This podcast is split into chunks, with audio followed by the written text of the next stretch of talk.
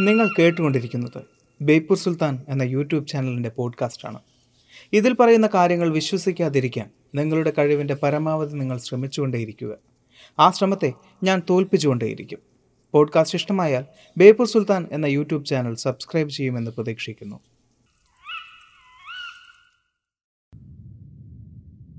കയറിപ്പോരും ചങ്ങായിമാരെ ബേപ്പൂർ സുൽത്താന്റെ ദുനിയാവിലേക്ക്.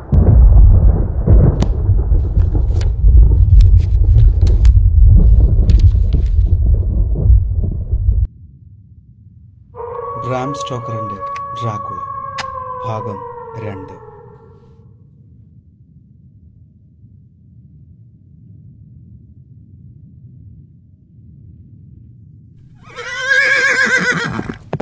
ആ വണ്ടിയും യാത്രക്കാരും കൺമുന്നിൽ നിന്ന് മറഞ്ഞപ്പോൾ വല്ലാത്തൊരു തണുപ്പും ഏകാന്തതയും എന്നെ വലയം ചെയ്തു. ഒരു മേൽക്കുപ്പായം എന്റെ ചുമലിലും ഒരു പുതപ്പ് കാലുകൾക്ക് മീതെയും ഇട്ട് തന്നിട്ട് വണ്ടിക്കാരൻ സ്ഫുടമായ ജർമ്മൻ ഭാഷയിൽ പറഞ്ഞു രാത്രി തണുപ്പ് കൂടുതലാണ് സർ. അങ്ങയ്ക്ക് അസൗകര്യമൊന്നും ഉണ്ടാകാതെ നോക്കണമെന്ന് എന്റെ യജമാനൻ പ്രഭു പ്രത്യേകം പറഞ്ഞിട്ടുണ്ട്. സീറ്റിനിടയിൽ ബ്രാൻഡി ഇരിപ്പുണ്ട്. ആവശ്യമുണ്ടെങ്കിൽ എടുത്തു കഴിച്ചോളൂ. അത് ഞാൻ ഉപയോഗിച്ചില്ല. എങ്കിലും സാധനം അടുത്തുണ്ടെന്നത് ആശ്വാസദായകമായി. തെല്ലൊരാശങ്കയും അതിലേറെ ഭയവും എന്നെ പിടികൂടി. മറ്റെന്തെങ്കിലും മാർഗമുണ്ടായിരുന്നുവെങ്കിൽ എങ്ങോട്ടെന്നില്ലാത്ത ഈ നിശാസഞ്ചാരം ഞാൻ ഒഴിവാക്കുമായിരുന്നു. വണ്ടി അതിവേഗം പാഞ്ഞു. പിന്നെ ഒരു വളവ് തിരിഞ്ഞ് മറ്റൊരു റോഡിലൂടെ പ്രയാണം തുടർന്നു. വണ്ടി ദൂരെയെങ്ങും പോകുന്നില്ലെന്നും ഏതോ വഴികൾ ചുറ്റി പുറപ്പെട്ട ഇടത്തു തന്നെ വീണ്ടും വന്ന് ചേരുകയാണെന്നും ഞാൻ സംശയിച്ചു. വഴിയോരത്തെ ചില അടയാളങ്ങൾ ശ്രദ്ധിച്ചപ്പോൾ എന്റെ സംശയം ബലപ്പെട്ടു. എന്താണ് ഇതിന്റെ ഉദ്ദേശമെന്ന് വണ്ടിക്കാരനോട് ചോദിച്ചാൽ കൊള്ളാമെന്നുണ്ടെങ്കിലും ചോദിക്കാൻ ധൈര്യം വന്നില്ല. പ്രതിഷേധിക്കാവുന്ന സ്ഥിതിയിലല്ലല്ലോ ഞാൻ. മനഃപൂർവം യാത്ര വൈകിക്കുകയാണ് ഉദ്ദേശമെങ്കിൽ പ്രതിഷേധം കൊണ്ട് എന്തു ഫലം? സമയം എത്രയായെന്നറിയാൻ എനിക്ക് ആകാംക്ഷയായി. തീപ്പെട്ടി ഉരച്ച് വാച്ചിൽ നോക്കി. അർദ്ധരാത്രിക്ക് ഏതാണ്ട് മിനിറ്റുകൾ മാത്രം. ഞാൻ ഞെട്ടിപ്പോയി. അല്പം മുമ്പുണ്ടായ അനുഭവങ്ങൾ എന്റെ അന്ധവിശ്വാസങ്ങൾക്ക് വളമായി തീർന്നിരിക്കുകയാണല്ലോ. ആകുലതയും അസ്വസ്ഥതയും നിറഞ്ഞ മനസ്സോടെ അജ്ഞാതമായ എന്തിനെയോ പ്രതീക്ഷിച്ച് ഞാനിരുന്നു. അപ്പോൾ താഴ്വാരത്ത് എവിടെയോ ഉള്ള ഒരു കൃഷിക്കാരന്റെ നായ ഭയപ്പെട്ടെന്നതുപോലെ നീട്ടി മോങ്ങാൻ തുടങ്ങി. മറ്റൊരു നായ അത് ഏറ്റുപിടിച്ചു. തുടർന്ന് വേറൊന്നു. ഇങ്ങനെ നിമിഷങ്ങൾക്കുള്ളിൽ മലമ്പാതയിലൂടെ ഒരു നിശ്വാസം പോലെ കടന്നു വന്നിരുന്ന കാറ്റിൽ നായ്ക്കളുടെ ഓരിയിടൽ ഇരമ്പി. രാത്രിയുടെ നിശബ്ദതയെ ഭഞ്ചിച്ചുകൊണ്ട് എട്ട് ദിക്കിൽ നിന്നും ഭീതിജനകമായ ആരവങ്ങൾ ഉയർന്നു. ആദ്യത്തെ ഒച്ച കേട്ടപ്പോൾ കുതിരകൾ അസ്വസ്ഥമാകാൻ തുടങ്ങി. പക്ഷെ വണ്ടിക്കാരൻ എന്തോ പറഞ്ഞ് അവയെ സാന്ത്വനപ്പെടുത്തി. കുതിരകൾ ശാന്തമായി എങ്കിലും ദീർഘദൂരം ഓടിക്കിതച്ചെത്തിയതുപോലെ വിറയ്ക്കാനും വിയർക്കാനും തുടങ്ങി. അപ്പോൾ വളരെ ദൂരെ ഇരുവശത്തുമുള്ള മലനിരകളിൽ നിന്ന് പുതിയ കൂടുതൽ ശക്തമായ ഓരിയിടൽ ഉയർന്നു കേട്ടു. ഇത്തവണ ചെന്നായ്ക്കളായിരുന്നു. കുതിരകളും ഞാനും ഒരുപോലെ വിരണ്ടുപോയി. വണ്ടിയിൽ നിന്നിറങ്ങി എങ്ങോട്ടെങ്കിലും ഓടിപ്പോയാലോ എന്ന് ഞാൻ ആലോചിച്ചു. കുതിരകൾ ഭ്രാന്തെടുത്തതുപോലെ തുള്ളിച്ചാടി. അവയെ നിലക്കി നിർത്താൻ വണ്ടിക്കാരൻ പഠിച്ച പണി പതിനെട്ടും നോക്കി. തട്ടിയും തലോടിയും കാതുകളിൽ മന്ത്രിച്ചും സാന്ത്വനപ്പെടുത്തി ക്രമേണ ശാന്തമായെങ്കിലും അവയുടെ ശരീരം വിറയ്ക്കുന്നുണ്ടായിരുന്നു. കുറെ കഴിഞ്ഞപ്പോൾ എന്റെ കാതുകൾക്ക് ചെന്നായ്ക്കളുടെ മോങ്ങലുകൾ പരിചിതമായി. വണ്ടിക്കാരൻ വീണ്ടും കടിഞ്ഞാണയച്ച് കുതിരകളെ പായിച്ചു. വണ്ടി അതിവേഗം കുതിച്ചു പാഞ്ഞു. ഇത്തവണ മലമ്പാതയിൽ നിന്നും വലത്തോട്ടാണ് തിരിഞ്ഞത്. ഇരുവശത്തും കൂറ്റൻ മരങ്ങൾ തിങ്ങിഞ്ഞെരുങ്ങി ശാഖകൾ കെട്ടുപിടഞ്ഞ് ഗുഹാമാർഗം പോലെയായ പാത കുറേ ദൂരം പിന്നിട്ടപ്പോൾ വൃക്ഷങ്ങളുടെ സ്ഥാനത്ത് പാറക്കൂട്ടങ്ങളായി മാറി. നായ്ക്കളുടെ മുങ്ങൽ കാറ്റിന്റെ ചൂളം വിളിയിൽ അലിഞ്ഞു ചേർന്നു. അതേസമയം ചെന്നായ്ക്കളുടെ ഊരിയിടൽ അടുത്തടുത്തു വന്നു. അവ നാലു വശത്തു നിന്നും വണ്ടിയെ വലം വെക്കുകയാണോ എന്ന് ഞാൻ ഭയന്നു. കുതിരകളും പേടിച്ചരണ്ട മട്ടാണ്. വണ്ടിക്കാരന് മാത്രം ഒരു കുലുക്കവുമില്ല. അയാൾ ഇടവും വലവും തിരിഞ്ഞ് സൂക്ഷിച്ചു നോക്കുന്നുണ്ടായിരുന്നു. കൂരിരുട്ടത്ത് എനിക്കൊന്നും കാണാൻ സാധിച്ചിരുന്നില്ല. തണുപ്പ് അസഹ്യമായി മാറി.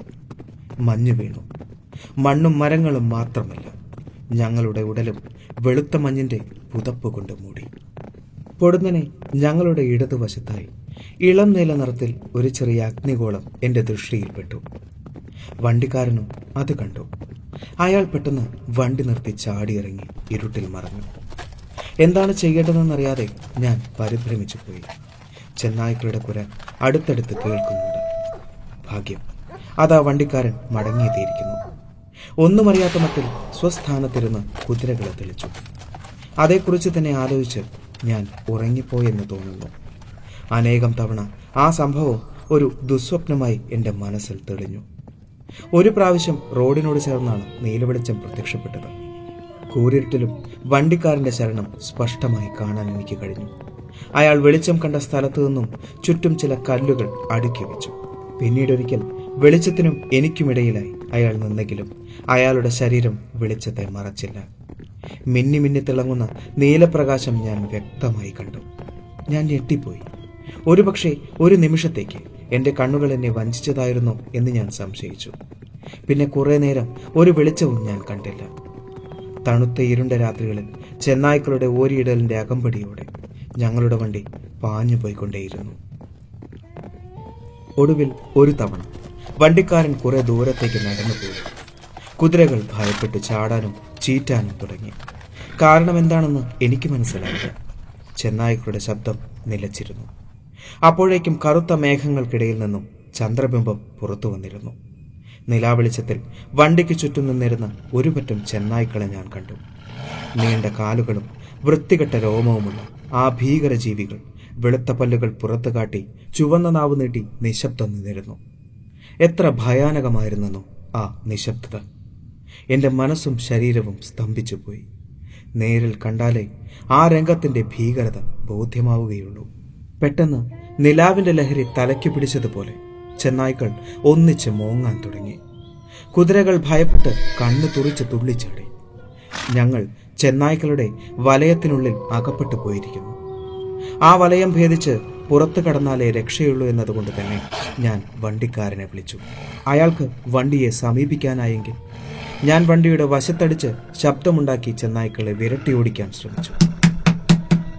അപ്പോൾ മുന്നിൽ വണ്ടിക്കാരന്റെ ശബ്ദം കേട്ടു. എങ്ങനെ അയാൾ അവിടെ എത്തിയെന്ന് എനിക്കറിഞ്ഞുകൂടാ. നികൃഷ്ടജീവികളുടെ നേർക്കുന്ന പോലെ തന്റെ നീണ്ട കൈ ചൂണ്ടി അയാൾ എന്തോ ആജ്ഞാപിച്ചു. ചെന്നായിക്കൂട്ടം പിന്നിലേക്ക് മാറി. പെട്ടെന്ന് ഒരു മേഘം ചന്ദ്രനെ മറച്ചു. വീണ്ടും നിലാവ് പരന്നപ്പോൾ ചെന്നായ്ക്കൾ അപ്രത്യക്ഷമായിരിക്കുന്നു. വണ്ടിക്കാരൻ ഇരിപ്പിടത്തിലിരിപ്പുണ്ട്. അസ്വാഭാവികവും അവിശ്വസനീയവുമായ ഈ കാഴ്ചകൾ എന്നെ ഭയചകിതനാക്കി. സംസാരിക്കാനോ അനങ്ങാൻ പോലുമോ ആവാതെ ഞാനിരുന്നു. ചന്ദ്രൻ മറഞ്ഞതുകൊണ്ട് പിന്നെയും ഇരുട്ടായി. വണ്ടിച്ചക്രങ്ങൾ ഉരുളുന്നുണ്ട്. പക്ഷേ യാത്ര അവസാനിക്കുന്ന ലക്ഷണമില്ല. ഞങ്ങളിപ്പോൾ കയറ്റം കയറുകയാണ്. ഇടയ്ക്ക് ചില ഇറക്കങ്ങളും പിന്നെ കുത്തനെയുള്ള കയറ്റങ്ങളും. പെട്ടെന്ന് കടിഞ്ഞാൻ പിടിച്ച് കുതിരയെ നിർത്തിയതായി ഞാൻ മനസ്സിലാക്കി. ഇടിഞ്ഞു പൊളിഞ്ഞ് ഒരു വലിയ മാളികയുടെ മുറ്റത്താണ് ഞങ്ങൾ എത്തിച്ചേർന്നിരിക്കുന്നത്.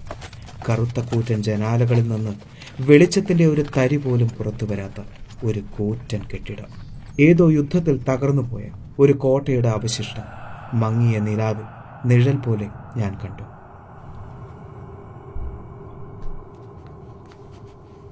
അധ്യായം രണ്ട്.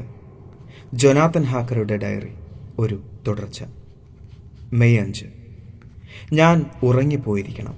അല്ലെങ്കിൽ മാളികയെ സമീപിക്കുന്നത് മുൻകൂട്ടി അറിഞ്ഞേനെ. നിലാവെളിച്ചത്തിൽ മാളിക അസാമാന്യ വലുപ്പമുള്ളതായി കാണപ്പെട്ടു. ഉള്ളിലേക്ക് നയിക്കുന്ന ഇടനാഴികൾക്ക് മുകളിലെ വലിയ വളഞ്ഞ വാതിലുകൾ അനേകമായി ഉണ്ടായിരുന്നത് കൊണ്ടായിരിക്കാം ഒരുപക്ഷെ ഉള്ളതിലേറെ വലുപ്പം തോന്നിച്ചത്. പകൽ സമയത്ത് ശരിക്കൊന്ന് കാണാൻ ഇതേവരെ എനിക്ക് കഴിഞ്ഞിട്ടില്ല. വണ്ടി നിന്നപ്പോൾ വണ്ടിക്കാരൻ ചാടിയിറങ്ങി എന്റെ കൈക്ക് പിടിച്ച് താഴേക്കിറങ്ങാൻ സഹായിച്ചു. ഒരിക്കൽ കൂടി ആ കൈക്കരുത്ത് എനിക്ക് ബോധ്യമായി. വേണമെങ്കിൽ എന്നെ ഞെരിച്ച് കൊല്ലാനുള്ള ശക്തി ആ കൈകൾക്കുണ്ട്. എന്റെ പെട്ടിയും മറ്റും അയാളെടുത്ത് നിലത്തു വെച്ചു. ഒരു വലിയ വാതിലിനോട് ചേർന്നാണ് ഞാൻ നിന്നിരുന്നത്. കൂറ്റൻ ഇരുമ്പാണികൾ തറച്ച കാലപ്പഴക്കമേറെയുള്ള വാതിൽ പലയ്ക്ക് താഴെ കരിങ്കൽ പടികളാണ്. നിറയെ കൊത്തുപണികളുള്ള കൽപ്പാടികളാണ് പടികൾ. പഴക്കം കൊണ്ട് കൊത്തുപണികൾ തേഞ്ഞു പോയത് ആ അരണ്ട വെളിച്ചത്തിലും എനിക്ക് കാണാൻ കഴിഞ്ഞു. ഞാനത് നോക്കി നിൽക്കെ വണ്ടിക്കാരൻ തന്റെ ഇരിപ്പിടത്തിലേക്ക് ചാടിക്കയറി. കടിഞ്ഞാൻ കയ്യിലെടുത്ത് കുതിരകളെ മുന്നോട്ട് പായിച്ചു. അടുത്ത നിമിഷം വണ്ടി കൺമുന്നിൽ നിന്നും അപ്രത്യക്ഷമായി. എന്തു ചെയ്യണമെന്നറിയാതെ ഞാൻ അവിടെ തന്നെ നിന്നു. വീട്ടുകാരെ വിളിച്ചുണർത്താനുള്ള സംവിധാനമൊന്നും കണ്ടില്ല. എത്ര ഉറക്കെ വിളിച്ചാലും എന്റെ ഒച്ച ആ ഇരുണ്ട വാതായനങ്ങളിലൂടെ അകത്തളത്തിലേക്ക് എത്തുന്ന കാര്യം സംശയമാണ്. അനന്തകാലം ഞാനവിടെ നിൽക്കുകയായിരുന്നു എന്ന് തോന്നി. സംശയവും ഭയവും എന്നെ വലയ്ക്കാൻ തുടങ്ങിയിരിക്കുന്നു. എവിടെയാണ് ഞാൻ എത്തിച്ചേർന്നത്? ഏതുതരം മനുഷ്യരാണ് ഇവിടെ ഉള്ളത് എന്തെല്ലാം ആപത്തുകളെയാണ് എനിക്ക് അഭിമുഖീകരിക്കേണ്ടി വരിക ലണ്ടനിലെ ഒരു വസ്തു വാങ്ങാൻ ആഗ്രഹിക്കുന്ന വിദേശിയെ കരാർ വ്യവസ്ഥകൾ പറഞ്ഞു കേൾപ്പിക്കാൻ നിയുക്തനായ ഒരു വക്കീൽ ഗുമസ്തൻ ഇത്തരം ദുർഘടങ്ങൾ നേരിടേണ്ടതുണ്ടോ. വക്കീൽ ഗുമസ്തൻ മീനയ്ക്ക് ആ വാക്ക് ഇഷ്ടമല്ല. നിയമോപദേഷ്ടാവ് അങ്ങനെയാണ് അവൾ പറയുക. ലണ്ടനിൽ നിന്നും പുറപ്പെടുന്നതിന് അല്പം മുമ്പാണ്. ഞാൻ വക്കീൽ പരീക്ഷ പാസ്സായി എന്ന വിവരമറിഞ്ഞത്. ഇപ്പോൾ ഞാൻ ശരിക്കും ഒരു വക്കീലാണ്. പതിവ് പോലെ ജോലി ചെയ്ത് തളർന്നുറങ്ങിപ്പോയതാണെന്നും ഒരു ദുസ്വപ്നം കാണുന്നതിനിടയ്ക്ക് ജനാല വഴി സൂര്യകിരണങ്ങൾ മുറിയിലേക്ക് എത്തിയപ്പോൾ പെട്ടെന്ന് കണ്ണുമിഴിച്ച് എന്റെ മുറിയിൽ കിടക്കുകയാണെന്ന ബോധ്യമുണ്ടായെന്നും വിശ്വസിക്കാനാണ് ഞാൻ ഇഷ്ടപ്പെടുന്നത്. ഞാൻ കണ്ണ് തിരുമ്മി നോക്കി. സ്വന്തം ശരീരത്തിൽ നുള്ളി നോക്കി. വേദനിക്കുന്നുണ്ട്. സ്വപ്നമല്ല. ഈ കാണുന്നതെല്ലാം സത്യം തന്നെയാണ്. കാർപ്പീർത്തിൻ മലയടിവാരത്തിൽ എവിടെയോ ഉണർന്നിരിക്കുകയാണ് ഞാൻ. ഇനി ക്ഷമയോടെ നേരം പുലരുന്നതുവരെ കാത്തിരിക്കുകയേ നിവൃത്തിയുള്ളൂ. അങ്ങനെ ഒരു തീരുമാനത്തിലെത്തിയപ്പോഴാണ് വലിയ വാതിലിന് പിന്നിലെ കനത്ത കാലൊച്ച കേട്ടത്. വിജാഗിരിയുടെ വിടവിലൂടെ ഒരു വെളിച്ചവും ഞാൻ കണ്ടു. തുടർന്ന് ചങ്ങല വളരെ കാലം തുറക്കാതിരുന്ന ഏതോ പൂട്ടിൽ ഖരകര ശബ്ദത്തോടെ താക്കോൽ തിരിഞ്ഞു. വാതിൽ പിന്നിലേക്ക് തുറന്നു. അകത്ത് കിളരം കൂടിയ ഒരു വൃദ്ധനെ കണ്ടു. അടിമുടി കറുത്ത വേഷം നരച്ച നീളൻ മീശയും ഷെയ്വ് ചെയ്തു മിനുക്കിയ മുഖവും കയ്യിൽ പഴയകാലത്തെ വെള്ളിവിളക്ക് ചിമ്മിനയില്ലാത്തതുകൊണ്ട് കാറ്റിലുലയുന്ന തിരിനാളം ചുറ്റുപാടും വിചിത്രമായ നിഴലുകൾ വീഴ്ത്തി. വൃദ്ധൻ ഉപചാരപൂർവം വലത് കൈ ഉയർത്തി. ശുദ്ധമായ ഇംഗ്ലീഷിൽ ഒരു പ്രത്യേകതരം ഉച്ചാരണത്തോടുകൂടി പറഞ്ഞു. എന്റെ വീട്ടിലേക്ക് സ്വാഗതം. സന്തോഷത്തോടെ അകത്തു വരിക. അയാൾ വാതിലിന് പുറത്തിറങ്ങി. ശില പോലെ നിന്നു. പക്ഷേ ഞാൻ പടികടന്നപ്പോൾ അയാൾ മുന്നോട്ട് നീങ്ങി. എന്റെ കൈ പിടിച്ചു. മഞ്ഞ് പോലെ തണുത്തതെങ്കിലും ഒരുക്കിന് തുല്യമായ ബലിഷ്ഠമായ ആ മുഷ്ടിക്കുള്ളിൽ എന്റെ കൈ ഞെരിഞ്ഞപ്പോൾ ഞാൻ അറിയാതെ നിലവിളിച്ചു പോയി. മഞ്ഞുപോലെ തണുത്ത ആ കൈയുടെ ഉടമസ്ഥൻ ജീവനുള്ള ഒരു മനുഷ്യനല്ല. ഒരു പ്രേതമാണെന്ന് ഞാൻ സംശയിച്ചു. അയാൾ വീണ്ടും പറഞ്ഞു എന്റെ വീട്ടിലേക്ക് സ്വാഗതം. സ്വതന്ത്രമായി സുരക്ഷിതമായി ഇവിടെ നിങ്ങൾക്ക് കഴിയാം. നിങ്ങളുടെ മാനസോല്ലാസത്തിന്റെ ഒരംശം ഞങ്ങൾക്ക് കൂടി പകർന്നു തന്നിട്ട് ഇവിടെ നിന്നും പോകാം. ആ ഗൃഹനാഥന്റെയും മുഖം ശരിക്കും കാണാത്ത വണ്ടിക്കാരന്റെയും ഹസ്തദാനത്തിന്റെ സാദൃശ്യം ശ്രദ്ധിക്കാതിരിക്കാൻ എനിക്ക് സാധിച്ചില്ല. രണ്ടും ഒരാൾ തന്നെയായിരുന്നു എന്ന് ആ നിമിഷം ഞാൻ സംശയിച്ചു. സംശയ നിവാരണത്തിനായി ഞാൻ ചോദിച്ചു. ഡ്രാക്കുള പ്രഭു? അദ്ദേഹം വിനയപൂർവം തലകുനിച്ചു. ഞാനാണ് ഡ്രാക്കുള. മിസ്റ്റർ ഹാക്കർ എന്റെ വീട്ടിലേക്ക് സ്വാഗതം. അകത്തു വരൂ. രാത്രിയിലെ കാറ്റിന് തണുപ്പാണ്. അകത്തു വന്ന് ഭക്ഷണം കഴിച്ച് വിശ്രമിക്കൂ. സംസാരിക്കുന്നതിനിടയ്ക്ക് അയാൾ വിളക്ക് ചുമരിൽ തൂക്കിയിട്ട് പുറത്തു ചെന്ന് എന്റെ പെട്ടി കയ്യിലെടുത്തു. ഞാൻ പ്രതിഷേധിച്ചപ്പോൾ പ്രഭു പറഞ്ഞു സാരമില്ല സർ. നിങ്ങളെന്റെ അതിഥിയാണ്. ഈ അസമയത്ത് ഇവിടെ ജോലിക്കാരും തന്നെയില്ല. നിങ്ങളുടെ കാര്യം നോക്കേണ്ടത് എന്റെ കടമയാണ്. ഇടനാഴിയിലൂടെ വലിയ ചുറ്റുകോണി കയറി വീണ്ടും മറ്റൊരിടനാഴിയിലേക്ക് കടന്ന് പെട്ടി ചുമന്നുകൊണ്ട് ഡ്രാക്കുള പ്രഭു നടന്നു. കരിങ്കല്ല് പാകിയ തറയിൽ ഞങ്ങളുടെ കാലച്ച് മുഴങ്ങി കേട്ടു. ഇടനാഴിയുടെ അറ്റത്ത് ഘനമുള്ള വാതിൽ തള്ളിത്തുറന്നപ്പോൾ എനിക്ക് സന്തോഷമായി. വെളിച്ചമുള്ള ആ മുറികളിൽ ഊണുമേശ ഒരുക്കിയിട്ടുണ്ട്. നെരിപ്പോടിൽ വലിയ വിറകു കഷ്ണങ്ങൾ ആളി കത്തുന്നുമുണ്ട്. പെട്ടി നിലത്ത് വെച്ചിട്ട് പ്രഭു വാതിലടച്ചു. മുറിയുടെ അങ്ങേ തലക്കലുള്ള മറ്റൊരു വാതിൽ തുറന്നപ്പോൾ ഒരു വിളക്ക് മാത്രം കൊളുത്തി വച്ചിരുന്നു. ജനാലകളൊന്നുമില്ലാത്ത ഒരു കൊച്ചുമുറി. അതും കടന്ന് മറ്റൊരു വലിയ മുറി തുറന്ന് എന്നോട് അങ്ങോട്ട് കടക്കാൻ ആംഗ്യം കാണിച്ചു. വലിയൊരു കിടപ്പുമുറിയാണ് വെളിച്ചമുണ്ട്. തണുപ്പകറ്റാൻ നെരിപ്പോട് കത്തിച്ചിട്ടുമുണ്ട്. വാതിലടച്ച് പുറത്തിറങ്ങുന്നതിന് മുമ്പ് പ്രഭു പറഞ്ഞു യാത്രാക്ഷീണമുണ്ടാകും ആദ്യം ശരീരശുദ്ധി വരുത്തുക. ഇവിടെ ഒന്നിനും മുട്ടുണ്ടാവില്ല. അടുത്ത മുറിയിൽ വന്നാൽ അത്താഴം തയ്യാറായിരിക്കും. ഇരുളിൽ നിന്നും വെളിച്ചത്തിലേക്ക് കാലൂന്നിയപ്പോൾ മരം കോച്ചുന്ന തണുപ്പിൽ നിന്നും മുറിക്കുള്ളിലെ ഊഷ്മതയിലേക്ക് കടന്നപ്പോൾ പ്രഭുവിന്റെ ഹൃദ്യമായ പെരുമാറ്റം കണ്ട് മനം കുളിർത്തപ്പോൾ എന്റെ സന്ദേഹവും ഭയവുമെല്ലാം മാഞ്ഞുപോയി. മനസ്സ് സ്വസ്ഥമായപ്പോൾ വിശപ്പ് ആളിക്കത്തി. വേഗം ദേഹശുദ്ധി വരുത്തി ഊണുമുറിയിലേക്ക് ചെന്നു. മേശപ്പുറത്ത് ആഹാരം വിളമ്പി വെച്ചിരുന്നു എന്റെ ആതിഥേയൻ നെരിപ്പോടിനോട് ചേർന്ന് ചുമര ചാരി നിന്ന് കൈവീശിക്കൊണ്ട് എന്നോട് പറഞ്ഞു ദയവ് ചെയ്ത് ഭക്ഷണം കഴിച്ചു തുടർന്നു എന്റെ അത്താഴം നേരത്തെ കഴിഞ്ഞതുകൊണ്ട് ഞാൻ ഇരിക്കുന്നില്ല. മിസ്റ്റർ ഹോക്കിൻസ് തന്നയച്ചിരുന്ന കത്ത് ഞാൻ അദ്ദേഹത്തിന് കൊടുത്തു. കത്ത് തുറന്ന് മനസ്സിരുത്തി വായിച്ച ശേഷം ആകർഷകമായ ഒരു മന്ദഹാസത്തോടെ പ്രഭു അതെനിക്ക് നേരെ നീട്ടി. എന്നോട് വായിച്ചു നോക്കാൻ ആവശ്യപ്പെട്ടു. കത്തിലെ ഒരു ഭാഗം എന്നെ അത്യധികം സന്തോഷിപ്പിച്ചു. ഇടയ്ക്കിടെയുണ്ടാകാറുള്ള വാദത്തിന്റെ അസുഖം കാരണം കുറച്ചു കാലം കൂടി എനിക്ക് യാത്ര ചെയ്യാൻ നിവൃത്തിയില്ലാത്തതിനാൽ വിഷമമുണ്ട്. എങ്കിലും തികച്ചും വ്യത്യസ്തനായ ഒരു പകരക്കാരനെയാണ് ഞാൻ അങ്ങോട്ടേക്ക് അയക്കുന്നത്.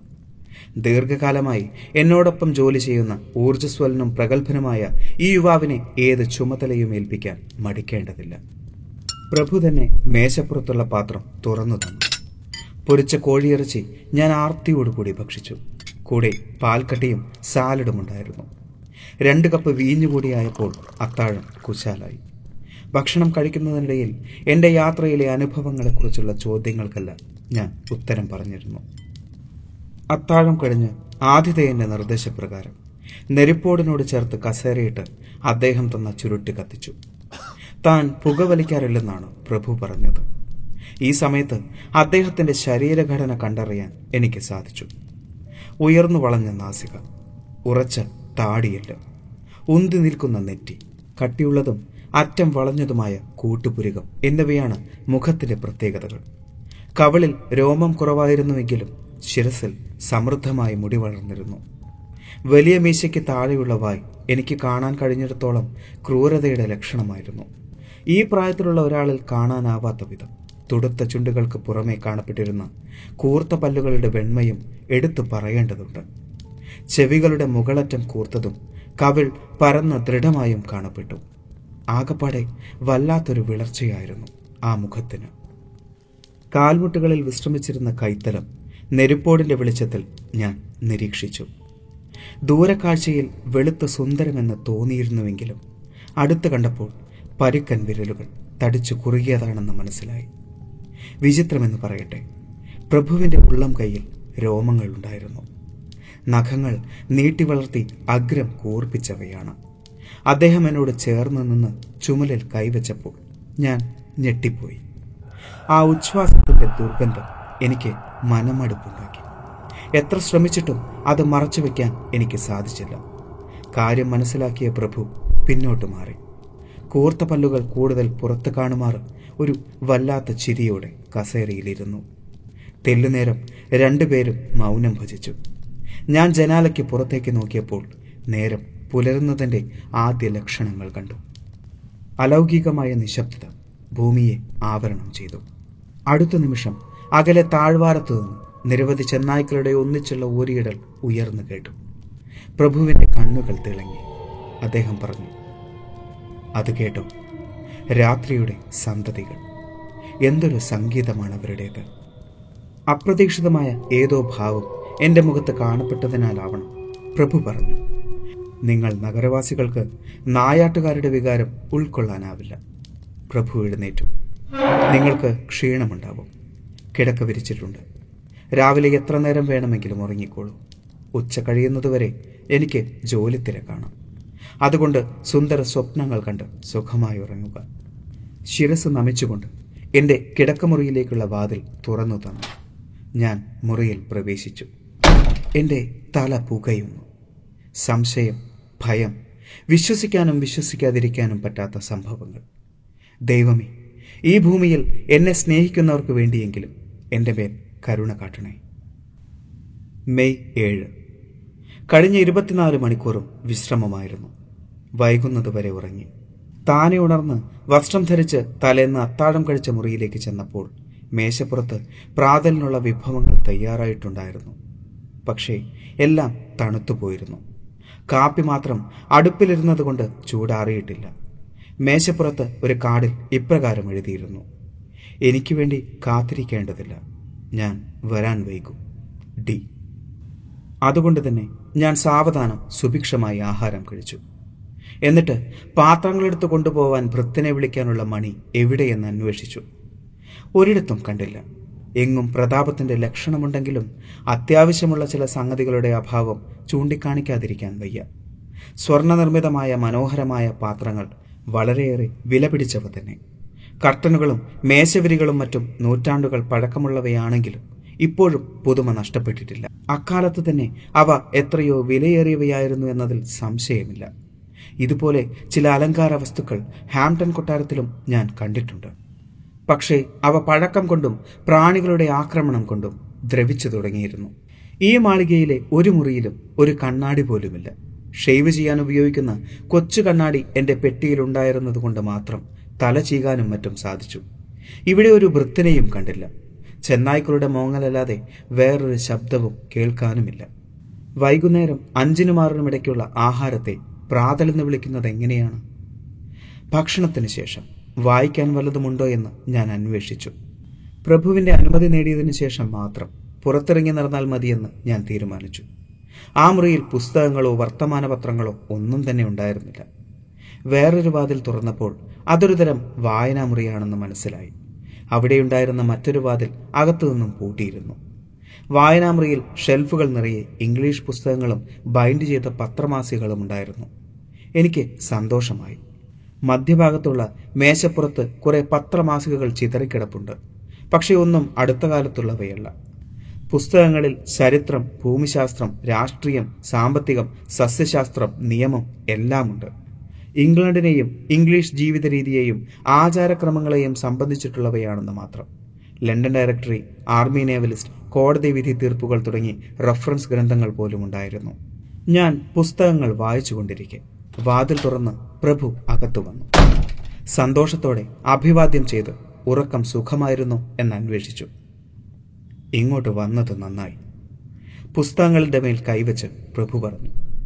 എന്റെ ഉത്തമ സ്നേഹിതന്മാരാണിവർ. കഴിഞ്ഞ കുറേ വർഷങ്ങളായി ഇംഗ്ലണ്ടിലേക്ക് പോകണമെന്ന ആശയം മനസ്സിലുദിച്ചു അന്നു മുതൽ എത്ര സമയം ഇവരോടൊപ്പം ഞാൻ ചെലവഴിക്കുന്നുണ്ടെന്നോ? ഇവരുടെ സഹായത്താൽ നിങ്ങളുടെ മഹത്തായ ഇംഗ്ലണ്ടിനെക്കുറിച്ച് ഞാൻ മനസ്സിലാക്കി. അങ്ങനെ ഞാൻ ഇംഗ്ലണ്ടിനെ സ്നേഹിക്കാൻ തുടങ്ങി.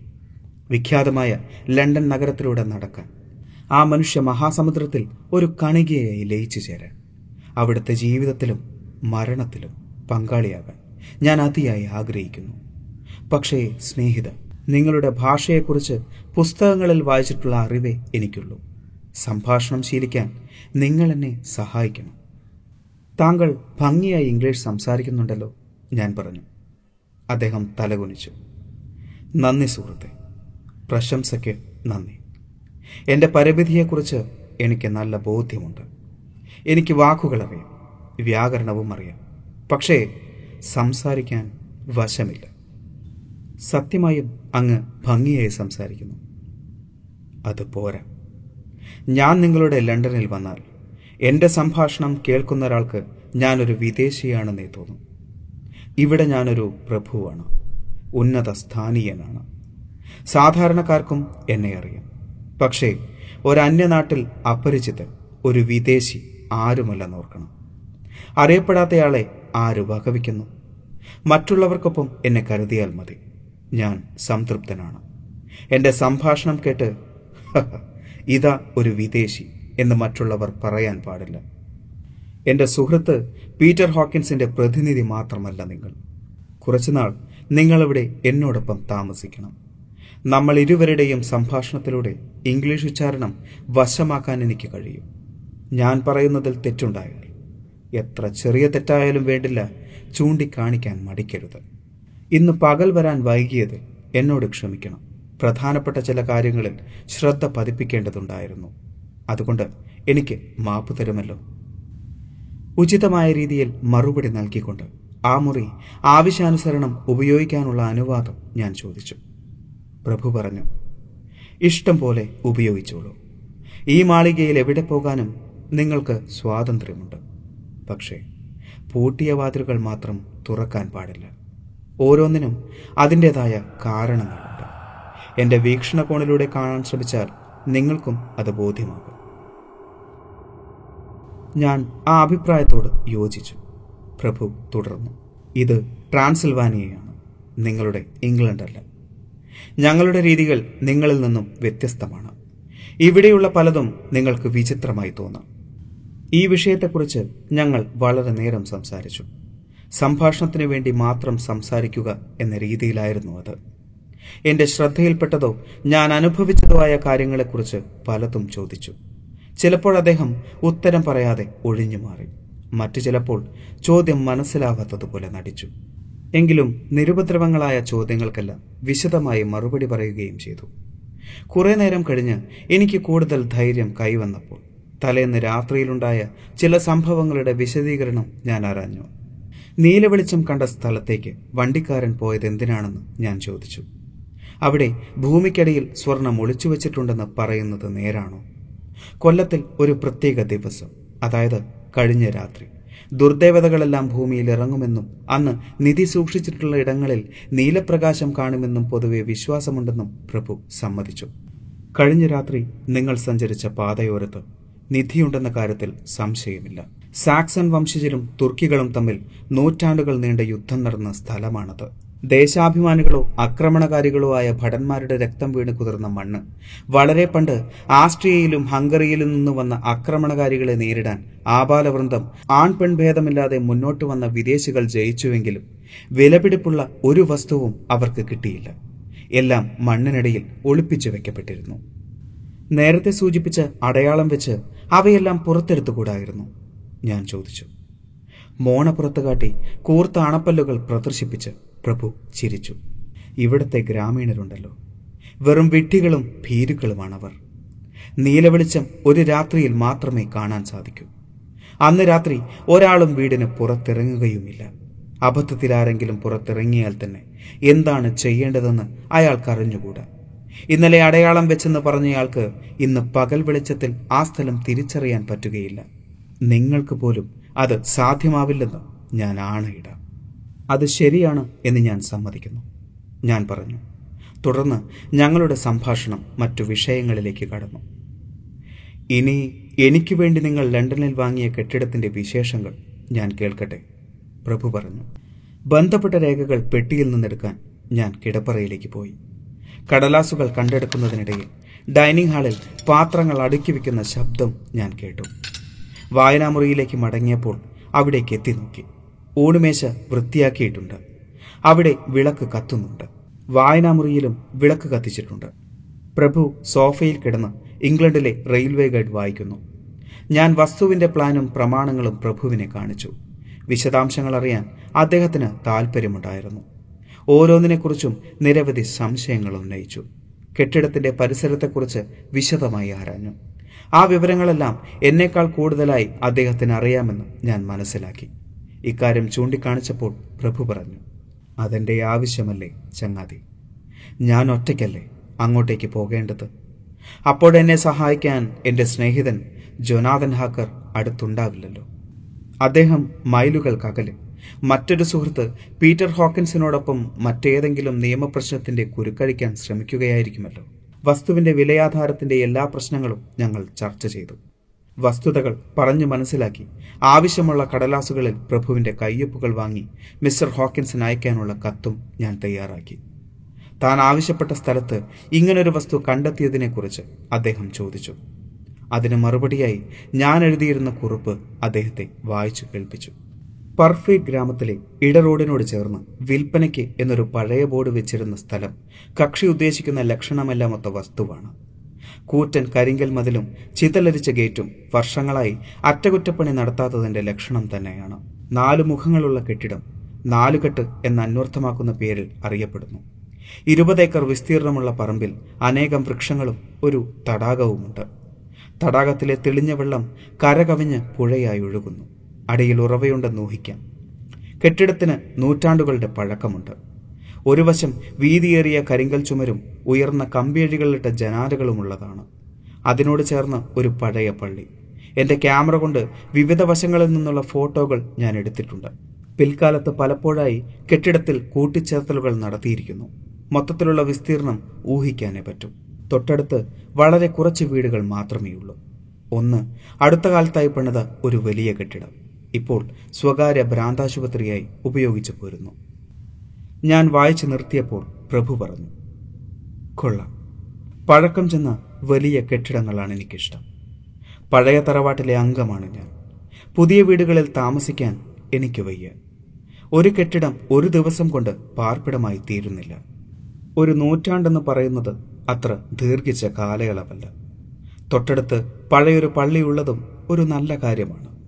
ഞങ്ങൾ ട്രാൻസിൽവാനിയൻ പ്രഭുക്കന്മാർ സാധാരണക്കാരുടെ സെമിത്തേരിയിൽ അന്ത്യനിദ്ര കൊള്ളാൻ ഇഷ്ടപ്പെടുന്നില്ല.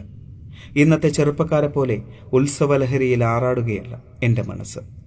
സൂര്യപ്രകാശവും തെളിഞ്ഞ നീർത്തടാകവും എന്നെ മതിപ്പിക്കുകയില്ല. എനിക്ക് ചെറുപ്പമല്ല. എത്രയോ മരണങ്ങൾ കണ്ട എന്റെ മനസ്സ് ആഘോഷങ്ങൾക്ക് വഴങ്ങുകയില്ല. എന്റെ കോട്ടയിൽ വിള്ളലുകൾ വീണിരിക്കുന്നു. കാലത്തിന്റെ നിശ്വാസം തണുത്ത കാറ്റായി കടന്നു വരുന്നു ഞാൻ നിഴലുകളെ സ്നേഹിക്കുന്നു. എന്റെ ചിന്തകളുമായി ഒരിടത്തൊതുങ്ങി കഴിയാനാണ് ഞാൻ ആഗ്രഹിക്കുന്നത്. എന്തുകൊണ്ടോ അദ്ദേഹത്തിന്റെ വാക്കുകളും മുഖഭാവവും തമ്മിൽ പൊരുത്തപ്പെടുന്നില്ലെന്ന് എനിക്ക് തോന്നി. ഒരുപക്ഷെ ആ ചിരി മുഖത്തിനൊരു പൈശാചിക ഭാവം കൈവരുത്തുന്നത് കൊണ്ടാവാം. പൊടുന്നനെ ഒരു ക്ഷമാപണത്തോടെ അദ്ദേഹം എഴുന്നേറ്റ് പോയി. കടലാസുകൾ അടുക്കി വെക്കാൻ പറഞ്ഞിട്ട് പുറത്തേക്ക് പോയി. മേശപ്പുറത്ത് കിടന്ന പുസ്തകം എന്താണെന്ന് ഞാൻ നോക്കി. ഒരു അറ്റ്ലസ് ആണത് സ്വാഭാവികമായും ഇംഗ്ലണ്ടിന്റെ ഭൂപടമാണ് തുറന്നു കിടക്കുന്നത് അതിൽ ചില അടയാളങ്ങൾ ഇട്ടിട്ടുണ്ട്. ഒന്ന് ലണ്ടന് കിഴക്ക് വശമുള്ള പുതിയ വസ്തു വാങ്ങാൻ ഉദ്ദേശിക്കുന്ന സ്ഥലം തന്നെ. മറ്റു രണ്ട് സ്ഥലങ്ങൾ എക്സിറ്ററും യോർക്ക്ഷയർ തീരത്തെ വൈറ്റ് ബിയുമാണ് ഒരു മണിക്കൂർ കഴിഞ്ഞ് മടങ്ങി വന്ന പ്രഭു എന്നോട് ചോദിച്ചു. ഓഹോ ഇപ്പോഴും വായന തന്നെയാണോ? കൊള്ളാം. പക്ഷേ ഇങ്ങനെ വിശ്രമമില്ലാതെ ആരോഗ്യം നോക്കാതെ പണിയെടുക്കരുത്. വരും നിങ്ങളുടെ അത്താഴം തയ്യാറായെന്ന് കേട്ടു. അദ്ദേഹം കൈക്ക് പിടിച്ച് അടുത്ത മുറിയിലേക്ക് കൊണ്ടുപോയി. മേശപ്പുറത്ത് സ്വാദിഷ്ടമായ വിഭവങ്ങൾ നിരത്തിവച്ചിരിക്കുന്നു വീട്ടിലേക്ക് വരുന്ന വഴി പുറത്തുനിന്നും താൻ ആഹാരം കഴിച്ചെന്ന് പറഞ്ഞ് ഇത്തവണയും പ്രഭു ഒഴിഞ്ഞു മാറി എങ്കിലും എന്റെ ഭക്ഷണം കഴിയുന്നത് വരെ അടുത്ത് സംസാരിച്ചുകൊണ്ടേയിരുന്നു. അത് കഴിഞ്ഞ് ഞാൻ പുക വലിച്ചു. തുടർന്ന് രണ്ടുപേരും മണിക്കൂറുകളോളം സംഭാഷണത്തിലേർപ്പെട്ടു. നേരം വളരെ വൈകിയെങ്കിലും ആതിഥേയനോടുള്ള ബഹുമാനം കൊണ്ടും ഞാനത് സൂചിപ്പിച്ചില്ല. പകൽ വൈകുവോളം ഉറങ്ങിയതുകൊണ്ട് തന്നെ എനിക്ക് ഉറക്കം വന്നില്ല. എങ്കിലും പുലർക്കാലത്തെ തണുപ്പ് അസഹ്യമായി തോന്നി. ആസന്ന മരണമായവർ പൊതുവെ വെളുപ്പാൻ കാലത്താണ് മരണത്തെ പുൽകുന്നതെന്ന് പറഞ്ഞു കേട്ടിട്ടുണ്ട്. ആ സമയത്ത് പ്രകൃതിയിലുണ്ടാകുന്ന മാറ്റം നേരിട്ട് അനുഭവിച്ചറിയണമെങ്കിൽ ഉറങ്ങാതിരിക്കണം. പെട്ടെന്ന് പുലർക്കാല നിശബ്ദതയെ ഭഞ്ചിച്ചുകൊണ്ട് ഒരു കോഴി കൂവി. ഡ്രാക്കുള പ്രഭു ചാടി എഴുന്നേറ്റു. അയ്യോ നേരം പുലർന്നു. ഇത്രയും നേരം നിങ്ങളെ പിടിച്ചിരുത്തിയത് തെറ്റായിപ്പോയി ഇംഗ്ലണ്ടിനെ കുറിച്ചുള്ള നിങ്ങളുടെ സരസമായ വർണന കേട്ട് സമയം പോയതറിഞ്ഞില്ല തല കുനിച്ച് വണങ്ങിയിട്ട് അദ്ദേഹം യാത്രയായി. ഞാൻ എന്റെ മുറിയിലേക്ക് പോയി. ജനാല കർട്ടൻ വകഞ്ഞു മാറ്റി പുറത്തേക്ക് നോക്കി. സൂര്യോദയത്തിന്റെ സൂചനയായി ആകാശത്ത് അരുണാഭ പരക്കുന്നുണ്ട്. മറ്റൊന്നും കാണാനില്ല. ഞാൻ ജനാലയടച്ച് ഉറങ്ങാൻ കിടന്നു. മെയ് എട്ട്. തുടക്കത്തിൽ ആവശ്യത്തിലേറെ പരത്തി പറഞ്ഞു എന്ന് ഞാൻ ഭയപ്പെട്ടിരുന്നു. വിശദാംശങ്ങൾ വിട്ടുകളയാത്തത് ഭാഗ്യമായെന്ന് ഇപ്പോൾ തോന്നുന്നു. മനസ്സിനെ അസ്വസ്ഥമാക്കുന്ന എന്തോ ഒന്ന് ഇവിടെ അന്തരീക്ഷത്തിലുണ്ട്. ഇതിൽ നിന്ന് രക്ഷപ്പെടാൻ കഴിഞ്ഞെങ്കിൽ ഇങ്ങോട്ട് വരാതിരുന്നെങ്കിലെന്ന് പോലും തോന്നിപ്പോകുന്നു. പകലുറക്കവും രാത്രിയിലെ ഉറക്കമില്ലായ്മയുമാണോ കാരണം? അല്ല അത് മാത്രമായിരിക്കില്ല. ഒന്നുരിയാടാൻ ആരെങ്കിലും ഉണ്ടായിരുന്നെങ്കിൽ. ആകെ കൂടെയുള്ളത് പ്രഭു മാത്രം. അദ്ദേഹത്തിന്റെ കാര്യം പറയാതിരിക്കുന്നതാണ് ഭേദം. ഈ മാളികയിൽ ജീവനുള്ള ഒരേയൊരു ഒരു വ്യക്തി ഞാൻ മാത്രമാണെന്ന് തോന്നിപ്പോകുന്നു. സത്യസന്ധമായ കാര്യങ്ങൾ വിലയിരുത്താനാണ് ഞാൻ ശ്രമിക്കുന്നത്. ഭാവനയുടെ കയറൂരി വിടുന്നത് ആപത്താകും. ഇപ്പോഴത്തെ എന്റെ യഥാർത്ഥ സ്ഥിതി ഞാൻ വിവരിക്കാം. പുലർച്ചയ്ക്കാണ് കിടന്നതെങ്കിലും പെട്ടെന്ന് ഉണർന്നു. ഇനി ഉറക്കം വരില്ലെന്ന് തോന്നിയപ്പോൾ എഴുന്നേറ്റ് ഷെയ്വ് ചെയ്യാനുള്ള കണ്ണാടി ജനാറിയിൽ തൂക്കിയിട്ടു. ഷെയ്വ് ചെയ്ത് തുടങ്ങിയപ്പോൾ എന്റെ ചുമലിൽ ഒരു കൈ അമർന്നതായി തോന്നി. ഒപ്പം പ്രഭുവിന്റെ ഗന്ധവും. Good morning. ഞാൻ ഞെട്ടിപ്പോയി. കാരണം എന്റെ പിന്നിൽ മുറിയുടെ എല്ലാ ഭാഗവും കണ്ണാടിയിൽ പ്രതിബിംബിച്ച് കാണാമായിരുന്നു. എന്നിട്ടും പ്രഭു വന്നത് ഞാൻ കണ്ടില്ല. പെട്ടെന്ന് ഞെട്ടിത്തിരിഞ്ഞത് കാരണം എന്റെ മുഖം അല്പമൊന്ന് മുറിഞ്ഞു. പക്ഷേ അന്നേരം ഞാനത് ശ്രദ്ധിച്ചില്ല. പ്രഭുവിനെ തിരിച്ച് അഭിവാദ്യം ചെയ്ത് ഞാൻ കണ്ണാടിയിലേക്ക് നോക്കി. എന്റെ തോന്നലല്ല സത്യമാണത്. എന്റെ മുഖം കണ്ണാടിയിൽ കാണുന്നു. തൊട്ടു പിന്നിൽ ചുമലിനോട് ചേർന്ന് നിൽക്കുന്നയാളുടെ രൂപം മാത്രം കണ്ണാടിയിലില്ല. മുറി ആസകലം കാണാമെങ്കിലും ഞാനൊഴിച്ച് മറ്റൊരു വ്യക്തിയെ കണ്ണാടിയിൽ കാണാൻ സാധിക്കുന്നില്ല. അപ്പോഴാണ് ബ്ലേഡ് കൊണ്ടുണ്ടായ മുറിവിൽ നിന്നും രണ്ട് തുള്ളി രക്തം കീഴ്ത്താടിയിലേക്ക് വീഴുന്നത് ഞാൻ ശ്രദ്ധിച്ചത്. റേസർ താഴെ വെച്ചു. മുറിവിലൊട്ടിക്കാനുള്ള പ്ലാസ്റ്റർ അന്വേഷിച്ച് ഞാൻ മുഖം തിരിച്ചു. അവിടെ ഞാൻ കണ്ടത് പ്രഭുവിന്റെ കണ്ണുകളിൽ ജ്വലിച്ചു നിൽക്കുന്ന പൈശാചികതയായിരുന്നു. ഒരുതരം ആർത്തിയോടെ ആ മനുഷ്യൻ എന്റെ കഴുത്തിൽ കടന്നു പിടിച്ചു. ഞാൻ കുതറി മാറാൻ ശ്രമിക്കുന്നതിനിടയിൽ എന്റെ കഴുത്തിലണിഞ്ഞിരുന്ന കുരിശുമാലയിൽ അയാളുടെ കൈ സ്പർശിച്ചു. അടുത്ത നിമിഷം ക്രൗര്യം മാഞ്ഞു. അവിശ്വസനീയമാം വിധം ആ മുഖം ശാന്തമായി. സൂക്ഷിക്കണം. ശരീരം മുറിയാതെ സൂക്ഷിക്കണം. ഇന്നാട്ടിൽ ഇത് കൂടുതൽ അപകടമുണ്ടാക്കും. എന്നുപദേശിച്ചുകൊണ്ട് പ്രഭു ജനാലയിൽ തൂക്കിയിട്ടിരുന്ന കണ്ണാടി ഒറ്റവലിക്ക് കൈകലാക്കി ഈ നശിച്ച വസ്തുവാണ് ഇതിനെല്ലാം കാരണം. മനുഷ്യന് പൊങ്ങച്ചം കാട്ടാനുള്ള കളിപ്പാട്ടം പോയി തുലയട്ടെ എന്ന് പറഞ്ഞ് കണ്ണാടി പുറത്തേക്ക് വലിച്ചെറിഞ്ഞു. താഴെ മുറ്റത്ത് പാകിയിരുന്ന കരിങ്കല്ലിൽ അത് വീണ് നൂറ് കഷണങ്ങളായി ചിന്നിച്ചിതറി എന്നിട്ട് ഒരക്ഷരം ഉരിയാടാതെ പ്രഭു പുറത്തേക്കിറങ്ങിപ്പോയി. എനിക്കൊന്നും മിണ്ടുവാനായിരുന്നില്ല. ഇനി ഞാൻ എന്തു ചെയ്യും? ഷേവ് ചെയ്യാൻ വാച്ചിന്റെ മൂടിയോ ലോഹം കൊണ്ടുള്ള പാത്രത്തിന്റെ അടിവശമോ മാത്രമാണ് ശരണം. ഊണുമുറിയിൽ ചെന്നപ്പോൾ പ്രാതൽ തയ്യാറാണ്. ഞാൻ തനിയെ ആഹാരം കഴിച്ചു. പ്രഭു ആഹാരം കഴിക്കുന്നതോ വെള്ളം കുടിക്കുന്നതോ ഇന്നോളം ഞാൻ കണ്ടിട്ടില്ല. ഒരു വിചിത്ര ജീവി തന്നെ. ആഹാരം കഴിഞ്ഞ് മാളിക ചുറ്റും നടന്നു കാണാൻ ഞാൻ ഇറങ്ങി. കോണിപ്പടി കയറി ചെന്നത് ദക്ഷിണ ദിക്കിന് അഭിമുഖമായ ഒരു മുറിയിലേക്കാണ്. അതിമനോഹരമായിരുന്നു അവിടെ നിന്നുള്ള കാഴ്ച. കുത്തനെയുള്ള ഒരു പാറക്കെട്ടിന് മുകളിലാണ് മാളിക. അവിടെ നിന്നും ഒരു കല്ല് താഴേക്കിട്ടാൽ മറ്റൊന്നിലും സ്പർശിക്കാതെ ആയിരം അടി താഴേക്ക് ചെന്ന് വീഴും. നോക്കുന്നിടത്തെല്ലാം പച്ച നിറത്തിലുള്ള വൃക്ഷത്തലപ്പുകൾ കാണാൻ സാധിക്കും. അങ്ങിങ്ങ് വിടവുകൾ കാണുന്നതെല്ലാം താഴ്വരകളായിരിക്കും. വെള്ളി നൂൽ പോലെ ചെറുപുഴകൾ ഒഴുകുന്നത് ഇടയ്ക്കിടെ കാണാനുമുണ്ട്. പക്ഷേ പ്രകൃതി സൗന്ദര്യം ആസ്വദിക്കാനുള്ള ഒരു മനോഭാവമല്ല എനിക്കിപ്പോൾ. മാളികയുടെ മറ്റു ഭാഗങ്ങളും ഞാൻ പരിശോധിച്ചു. എങ്ങും വാതിലുകൾ. എല്ലാം താഴിട്ട് പൂട്ടിയിരിക്കുന്നു. പുറത്തിറങ്ങണമെങ്കിൽ ജനാലകളല്ലാതെ മറ്റു മാർഗമൊന്നുമില്ല. ഈ മാളിക ശരിക്കും ഒരു കാരാഗ്രഹമാണ്. ഞാൻ ഇതിനകത്തെ തടവുകാരൻ